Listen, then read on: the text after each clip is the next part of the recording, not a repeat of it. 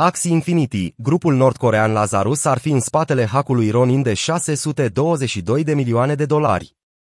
Grupul de hacker nordcorean Lazarus este responsabil de fraudarea de luna trecută în sumă de 622 de milioane de dolari a rețelei Ronin, un site Chainidirium folosit de jocul Crypto Play to Earn Axie Infinity, potrivit acuzațiilor. Implicarea a fost dezvăluită în 14 aprilie, când Departamentul Trezoreriei al Statelor Unite a anunțat că a adăugat o nouă adresă de portofel Idirium pe lista de sancțiuni. Aceasta este aceeași adresă de portofel pe care creatorul Axie Infinity, Sky Mavis, a numit-o ca atacatorul Ronin la sfârșitul lunii martie. Sky Mavis a recunoscut atunci această legătură într-o actualizare a postării sale originale despre fraudarea Ronin. Hackul împotriva Axie Infinity, al doilea cel mai mare furt cripto din toate timpurile. Firmele de analiză blockchain Chainalysis și Elliptic au afirmat în mod similar că adresa portofelului listată în 14 aprilie de Trezoreria Statelor Unite este aceeași folosită în fraudarea Ronin. FBI a etichetat grupul Lazarus drept organizație de hacking sponsorizată de stat, iar primele sale atacuri datează din 2009.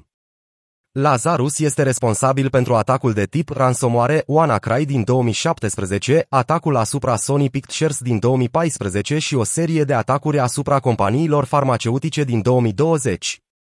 Nu este deloc surprinzător că acest atac a fost atribuit Coreei de Nord. Multe caracteristici ale atacului au reflectat metoda folosită de Lazarus Group în atacurile anterioare de mare profil, inclusiv locația victimei, metoda de atac se presupune implicarea ingineriei sociale și modelul de spălare de bani utilizat de grup după incident. A scris Eliptic într-o postare pe blog. Exploatarea rețelei Ronin a avut loc pe 23 martie, când puntea care leagă Ronin de rețeaua principală Idirium a fost atacată folosind chei private piratate, acestea fiind chei criptografice folosite pentru a semna tranzacțiile. Cheile piratate au fost folosite pentru a aproba transferul de fonduri de la 5 dintre cele 9 noduri de validare active de pe Ronin. În total, atacatorul a furat 173.600 UET sau Reptidirium și 25,5 milioane USDC, care valorau colectiv aproximativ 622 milioane de dolari atunci când hackul a fost descoperit și dezvăluit pe 29 martie. Este al doilea cel mai mare hack de fai de până acum.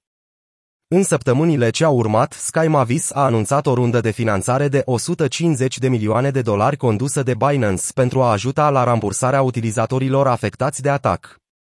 Sky Mavis își va folosi propriul bilanț pentru a se asigura că utilizatorii își pot retrage fondurile, deși speră, în cele din urmă, să recupereze fondurile furate în următorii doi ani. Eliptic raportează că 18% dintre fondurile furate până în prezent au fost spălate prin trimiterea acestora către diferite exchange-uri de criptomonede, precum și prin Tornado Cash, un serviciu inteligent bazat pe contracte care combină tranzacțiile pentru a le face dificil de urmărit. Portofelul deține încă 147.753 Idirium, care valorează aproximativ 444 de milioane de dolari la momentul scrierii acestui articol.